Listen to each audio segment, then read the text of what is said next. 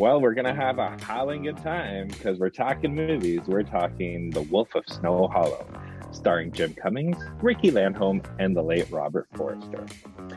Written and directed by Jim Cummings. You want people to stop talking shit about police? Do better police work. But I have to say, I'm just curious if you still have that pepper spray that I got you for communion.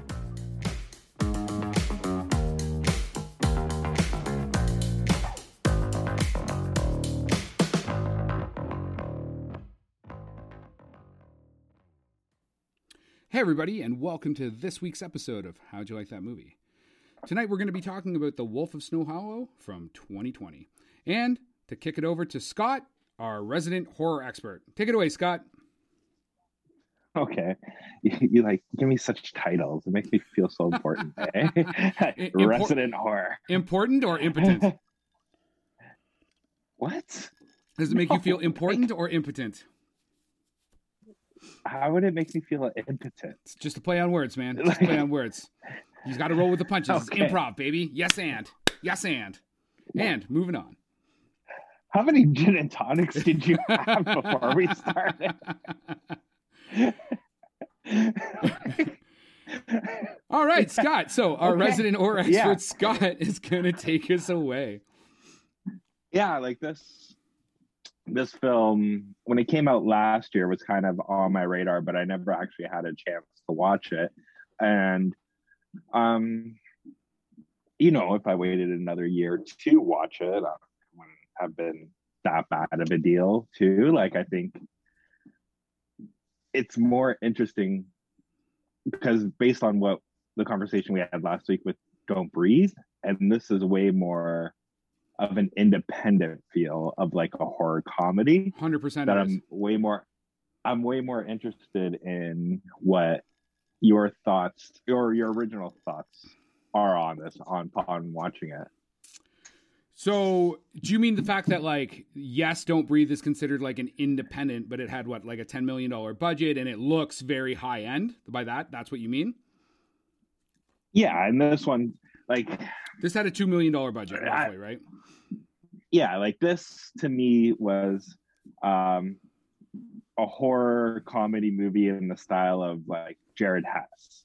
Sure. who by the look on your face you have no idea who it is but literally the writer director of napoleon dynamite Oh, and okay, yeah, yeah, yeah. like it's like if he was going to make a horror film kind of thing you have the quirky characters the quirky dialogue and kind of like the cut uh linear scenes kind of thing the way he does it where it's all like small town small sensibilities and everything just like kind of blows up Sure. Or what about Shaun of the Dead? Like kind of in that vein as well. I mean, Shaun of the Dead's a little higher production. Simon Pegg. I mean, yeah no i wouldn't yeah like because for me shaun of the dead was more it's the thing to me that makes a horror comedy good that's why shaun of the dead is amazing that's why ghostbusters are amazing is you have to do the first part right so you have to do the horror part right got you. Okay. and that and then you got to then the comedy just blends into it right So you basically And you which- riff you riff off of the horror. You're making a horror, or you're making you're trying to make a good horror, and then you make it comedic. Basically, is what you're saying. Exactly. Right. And I think that's why those two, like in terms of uh, horror comedies, are like one and two, right? Like those are the tops. Sure. I mean, one could argue, and again, this will actually kind of like lead into my criticism of this film is both of those films that we just talked about have really good scripts. They start with really good scripts. Like Ghostbusters has a great script, so does Shaun of the Dead. I felt like this this to me and again i'm going to apply like where i'm currently in in my film, film filmmaking is that you write a draft you get a first run at that draft and you keep revision doing revisions. This feels like the first pass of that draft and then they went into production. Um it there it just it didn't it didn't seem fully developed. It felt very piecemeal. Uh that there was editing choices as well uh, it tended to like kind of jump around. Uh, you, like you said, there's some nonlinear, uh, non-linear narrative that's used in some of the kill scenes, which could have been good, but it to me it felt a bit disjointed and just it, it was a bit disorganized. Um, so I mean, the reality is, is do you know much? Did you know about uh, much about Jim Cummings before this this film? No, I didn't. No, I didn't. Um, like after this film, like the thing that I thought was interesting is like when you go to Rotten Tomatoes about this film, like critics love it. It's like 89% for critics. 100%. But in terms of it, in terms of an audience score, it's way like it's just past the 50 or it's like 66%, right? From mm-hmm. when I looked at it. Yeah. So there to me, I thought it was weird in terms of the disconnect. Um, but his first film that he wrote and directed, Thunder Thunder, Thunder, Thunder Road. Road, yeah. Yeah, it's like 89 89. Like everybody loved it kind of thing. I actually watched it today and it's literally like to to me it's the same movie. Right? It's, it's definitely the same character. Police officer. Yes. Yeah, it's like a police officer who's an alcoholic who, you know, is coming off a loss and trying to deal with that kind of thing. And I'm like, okay, it's it's just like, okay, let's let's try to do like a Kevin Smith thing in which, you know, Jay and Silent Bob are in every movie, but you're not playing the same player kind of thing. Yeah, and in Jay and Silent Bob, like they are those characters. They're not type those types of characters. They literally play Jay and Silent Bob in each in each movie. So did you watch the mm-hmm. actual uh, feature film Thunder Road? Though it's like eighty again, eighty minutes, ninety minutes, or yeah, did yeah. you watch the short? No, I watched the feature film. It was on Prime here. Sure. I actually just I finished it an hour ago. Okay.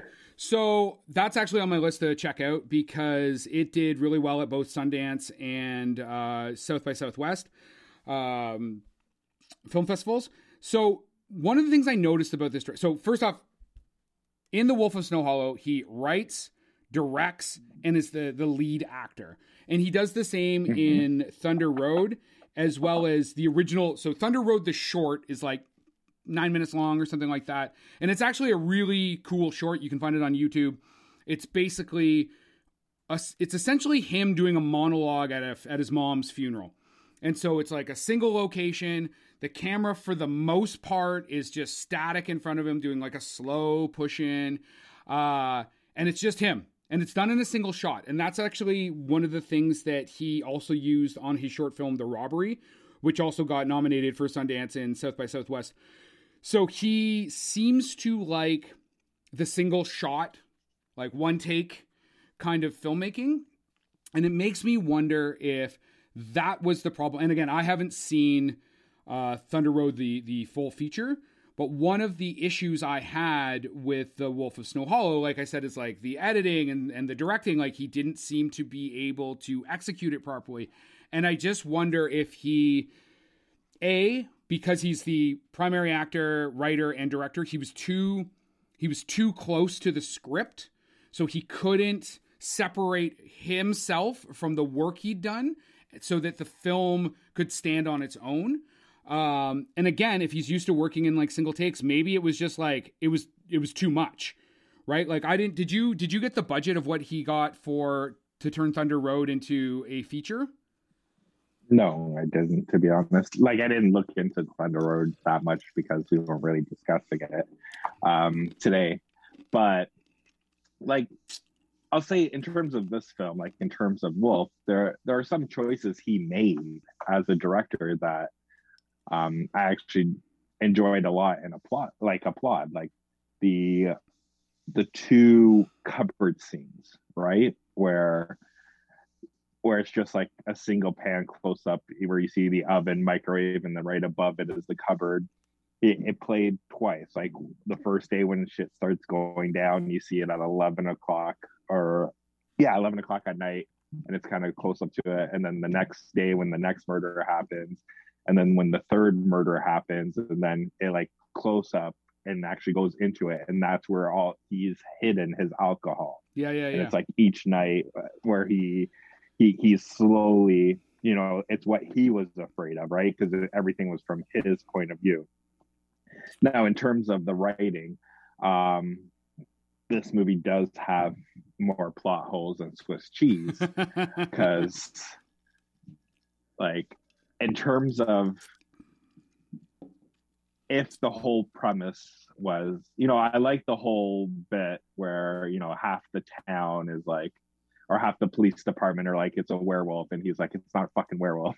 he's like, it's a man. right. And he's like, why can't I just be right? Kind of thing. Right. Um, like, I like that dynamic.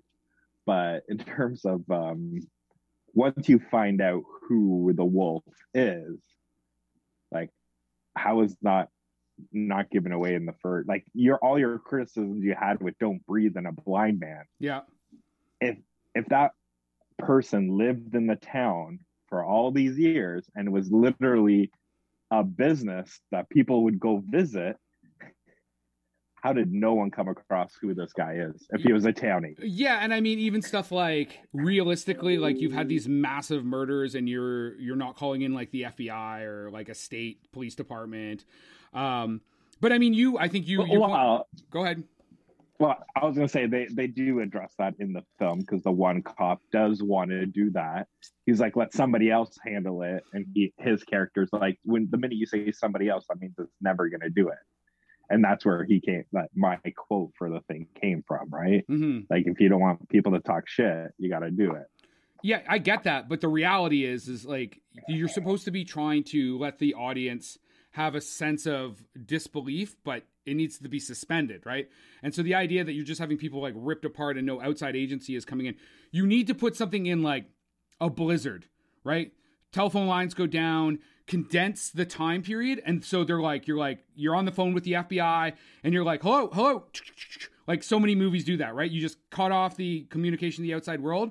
Now you're like now we're isolated now and it also gives a sense of urgency to what you're trying to do because now you're not just trying to solve a crime for the sake of solving a crime is that people are dying people are dying fast and you're on your own it almost puts you as a like a in a in survivor mode as the audience like you're starting to like really worry about this. And there seemed to be no yeah, intent. But, go ahead. Go ahead.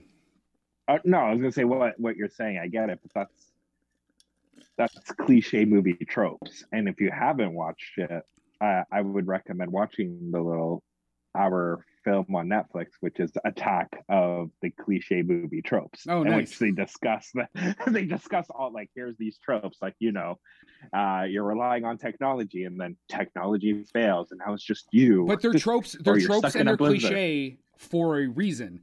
So I get, I hear what you're saying, and and I do actually like the idea of a serial killer being like a monster like that's cool. Like that's a really cool premise that is outside the box. Uh sort of like the it's sort of like the blind guy in don't breathe. It's a great idea but if you're gonna get too far outside of the box you got to make sure everything else is shorn up. So maybe you throw in like that movie trope here in order to you know shore up your plot so that you can go off of it in a different direction right? This film like i said it felt like the first couple drafts of the script and it didn't they didn't work it through. And again, so he's not a super experienced director when it comes to feature films, right? So he basically had a, a feature that was basically an extension of his short film, which is fine. I mean, the short to the feature premise happens all the time. Um, but it means that you need to make sure you have other people on your crew uh, or like your script needs to be solid. Like you don't want to be indie everywhere all the time because things start to fall apart. So, um, one of my quotes is from Variety uh, to Peter Debruge. Uh, Wolf actually does the thing we all hope second features won't. It reveals that the idiosyncrasies of an unproven director's debut weren't quirks so much as weaknesses. A, dis- a disappointment for those of us hoping lightning might strike twice for the Thunder Road Helmer. And again, like maybe he just was outside of his depth on this film because I'll, I'll, be honest, it was very difficult for me to get through this film. I think I took it in four bites, and it's like 90 minutes long. It's actually I think it's less than that. It's 88 minutes long, so it's not even an hour and a half. It took me four shots at watching it to get through it. It was it was, it was very sloggy. Um, there's lots of scenes yeah. where there's too much time, just kind of stagnant time. It felt very independent, and it didn't need to be. You know what I mean?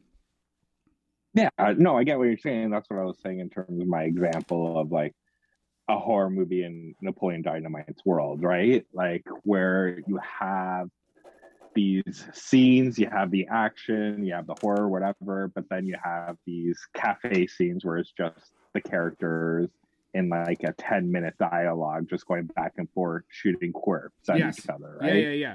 And some of that's fine, right? You cut over, da da da da da. You cut to something else. Moving on, right? Um, I actually one of my notes was like, uh, it feels like a made-for-TV movie from the time before all movies were made for TV. Um, you know what I mean? Like those Sunday You're talking afternoon. about early, the early 90s like stephen king's it Yes, exactly. It had that kind of feel, or, or even a mini series, like a two episode mini series or something like that. Like tune in two Fridays in a row to see the Wolf of Snow Hollow, yada yada yada. Um, but yeah, uh, so interesting enough, he uh, he has some acting credits. None of them are like really important outside of this. He did actually, I think he did well as an actor. There was definitely points that I was like laughing out loud. Like he's got a lot of presence. Um, in some respects, though, he's like overshadowing his other characters, and not because he's the lead, but because like his energy is like sucking up all the oxygen in the scene. So he's not really he's not really acting with his fellow actors. He's in a scene and they just happen to be there. And that's not good either, right? Like you want simpatico with your scene partners. I like I'll tell you like I feel for these actors right because I know what it's like to be in a in a production with somebody who just sucks up all the oxygen right like and sometimes it's hard to breathe I, I know I know what it's like it's like you're drowning So how did you how did you pick this movie? Like how did you come across it in the first place? Because I watched it on Crave. yeah same here uh it was literally last year um you know when we're in covid and stuff's getting released you know vod and all that stuff um yeah and i think it was either twitter or facebook or something like some kind of social like this movie was constantly popping up when it got released so that's what put it on my budget but i was like the way i deal with vod is the same as um going to to the theaters, right? Like I only go like before COVID, give or take, I'm only going to the theaters twice, maybe three times in a month, right? So if I'm spending 20 bucks or 25 bucks to rent a movie, it's the same thing. It's one that I would go and I just let this one pass by and until it came on on Netflix or Prime or one of the streaming services I have to and then watch it through there, right? Watch it through that subscription.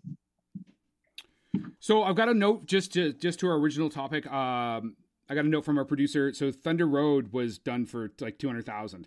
So it was basically like a what is that a tenfold increase? He went from two hundred thousand to a two million dollar budget. So I just think maybe Yeah. I just think it got got away from him. You know what I mean? I just don't think he had the experience to. Um, Well, what was the budget on this one? two million. And how- uh, does it say how much it made? Uh, well, I mean, it's tough, right? Because it did a box office of like I don't know, two hundred grand or something like that. But, or sorry, actually, it did a box office of ninety-two grand in one hundred and twelve theaters. But I mean, it came out in September of COVID. Who knows how much money that it made in the rights licensing? Yeah, it's always hard to get those numbers, right? So, but I mean, again, production. He went he went from two hundred thousand dollar production budget to two million dollar production budget. So again, I think I think the I think the script got out of his hand. The whole production kind of got away from him, and maybe he needs to like spend some more time or work with a really expensive, experienced DOP. Because even his DOP, who she did a great job, uh, Natalie Kingston. Uh, she actually has a film called Shapeless. Uh, that's again shot in New Orleans, and it's about like a a woman who's dealing with like either anorexia or something like that. And just the trailer, like the cinematics in the trailer, I was like, yeah, I want to fucking watch this. So, um, but she's done mostly like shorts and like indie indie films, which is fine. Like, I mean, it, me- it means that she's got the artistic ability. But I would almost like a film like this. You almost want like a really like a cinematographer that works with like someone like a Steven Spielberg or Ron Howard or something. Someone who's just like really grounded in like uh like professional filmmaking not even getting too crazy with the arts but like just like bang bang bang can kind of keep the direction on track you know what i mean I do, but again, it was a two million dollar budget. Some of those people probably Sure. would inflate the budget over, right? Sure, sure, you sure. Kinda, what like again, you're more the production guy since that's what you're doing, but to me like a two hundred thousand um, budgeted film to a two million dollar budgeted film. All you're doing is most of the equipment's all the same. You're just paying more people. Yeah, right. Lots more people. Whether it's whether it's you know in whether it's bigger actors like you know whatever Robert Forster. Yep. Um, salary was at the time um because yeah this is his last credited acting role because he passed right after this. Yeah he died in uh 2019 he was 78 and died of brain cancer. He was uh so when i was looking up his filmography he's got a massive filmography. So he i don't know if you ever saw this movie. You're probably a little bit too young. So there's a late 70s disney film called the black hole. And he was like he played like with the leads in it like one of the the ship's captains yeah that was when yeah when disney tried to like um you know, before they bought Star Wars, they're like, "Fuck it, we'll just make our own." Yeah, Star yeah, yeah. Wars that, that completely bombed. Yeah, that no, but that was like I remember when I was in like I was like five years old. That was my favorite favorite movie. Like I played it at my birthday party. Like I loved it. I was like, "Oh, that's kind of cool, man." Like I was already into the like the the well produced uh, Disney productions, I guess. You know. Oh yeah, you were. it, it, this this this piece of knowledge just literally made it 100% better. Now I know why your tastes are so bad. if the black hole was your favorite fucking film as a kid, I also, you could have at least. I also like the Blues Brothers.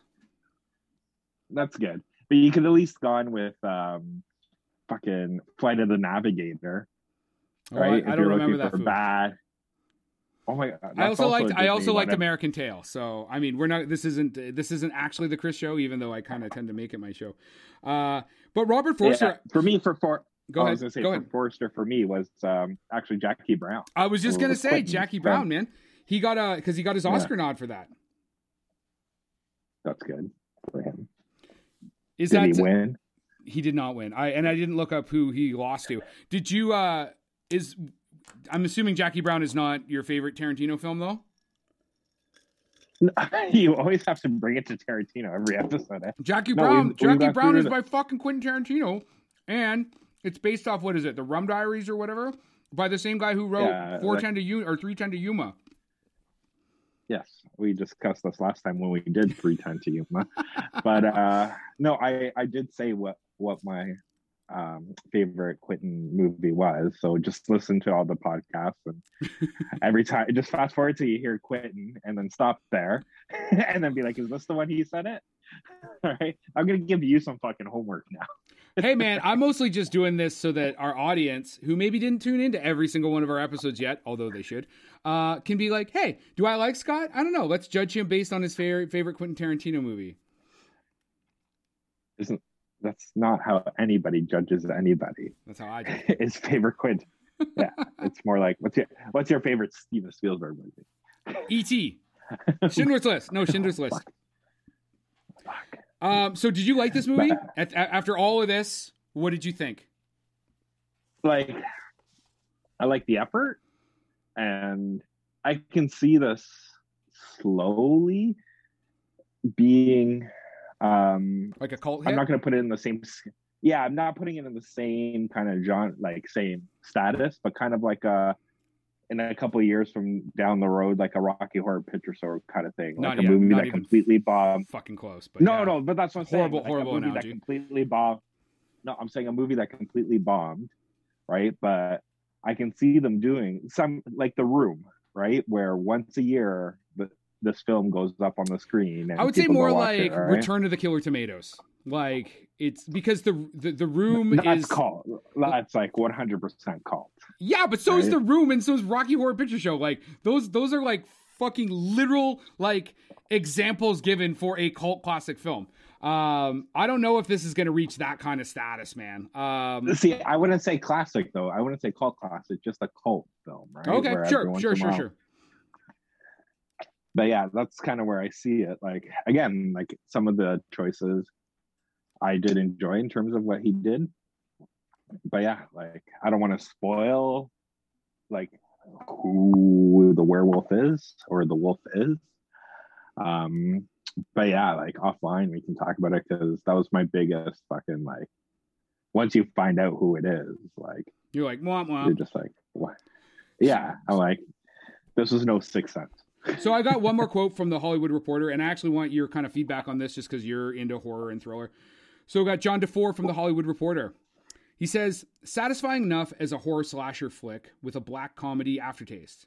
It has some commercial appeal, but doesn't represent a step forward artistically. So I agree with that second component. I think that just going off of the like short films I've seen, this is not better. Like he's not he's not developing as an artist. Um, he may be developing in the sense that he now has a again without knowing the numbers, but a very commercially viable um, horror slasher flick. Um, but yeah, do you think it's it was it satisfying enough as a horror slasher flick? Like it, it was okay. Like, uh, like to be honest, like I don't hate it, but I don't love it either. Like this is middle of the road for me, and I think as well as I know you're you're putting him down. I would say a lot in terms of it, but there that, could be. That's literally like our job on this podcast is to do that. So it, it's not though. You don't have to be the asshole, all right? Like you know, but the, there literally is one component that we're probably not thinking. Like Thunder Road was 2019. This film was 2020, right? Sure. So you have a year turnaround, uh, or let's say two year turnaround from when he actually did Thunder Road. Um, and it probably was, you know, like most musicians and everything, you have that sophomore slump. Sure, maybe. Right? Like for me, you know, um, unless you're Kevin Quentin Tarantino, because there was no sophomore slump there. So, well, what would you can? Wouldn't you consider well, I guess. Yeah, you, go ahead. I can see the wheels it. in your fucking head. No, I, I, yeah, because I, I, I, I, forgot, I forgot about uh, that. Tech Reservoir Dogs is his first, right? And then you go Pulp Fiction, but technically Jackie Brown was a flop compared to his, other films. But it's not a bad movie. It, I'm not saying it's a bad movie, but in terms of that, it was like it was. But if you went for just from Pulp to Jackie, like if you and I think a lot of people in our generation probably did that because he hit hard with Pulp. Fucking right, he did. Right. And then Jackie came out, and a lot of people were disappointed. And then that's when, you know, the blockbuster guys like, well, you should see his first movie, right? Reservoir Dogs. Yeah, yeah, yeah. Like I know that's how that's myself. That's how I went with Clinton was Pulp, Jackie. Then it went to Reservoir Dogs, not realizing Reservoir Dogs was actually the first film he released, right? But what was I saying, like in terms of the sophomore slump, like, and I think adding the budget and probably a quick fucking turnaround that the the production company and the studio wanted is probably why, you know. Hey, it's possible, man. It or, is what or, it is. Or maybe he just is right already at his peak as a director. So I guess we'll find out. He's got some other stuff coming out. He uh, int- interesting, just a little tidbit. I think that uh, so he's actually going to be. It, I, they didn't even have what character he's playing, but he has a role in Halloween Kills. So I mean, what's that out? October fifteenth. Yeah, that's this year. Yeah, yeah like uh, two weeks or. Yeah, today's yeah, what next, first next yeah. week well, technically, when this gets released, it'll be the seventh. Sure. So yeah, I think it's next week. Nice. Go on. Timey wimey, man. Timey wimey. anyway, uh, I mean, to if someone asked me if they should watch this, I would say the poster art's really nice. So, yeah, that that's kind of where I. You know what? like where, like where people are in terms of films. This would have made a. This would hold on this, before. You, this would have made a good sixty minute, like long short, basically, or or like a short feature. Anyway, keep going the perfect 90 minute Netflix and chill movie. Because you don't want to watch it? you, well, because that's the thing. Like, technically, in reality, you can watch the beginning part. Yep. Right? Where you, you see the first fuck. And then you get to the end and you're like, oh my God, there you go. Bam. right? The best Netflix. you're, you're like, perfect. perfect Netflix and chill film. Uh, that's all for me. Uh, and unless Scott's got anything else, we will see you guys next week.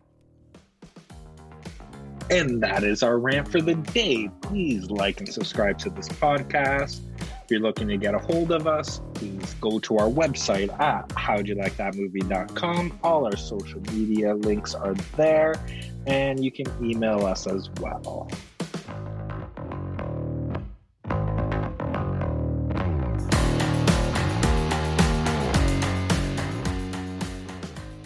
yeah, and then I saw the trailer. I'm like, oh, it looks it looks funny, right? But then, yeah, like once I saw it, I'm like, wow. I'm like, all the best bits are literally in the trailer. Yeah, I love that, man. When you could just, you're like, oh, I could have just watched a fucking 15 second trailer, save myself a whole Yeah. uh, 65 minutes or whatever, right? Production by Rod Shaver, Vader Monkey Productions.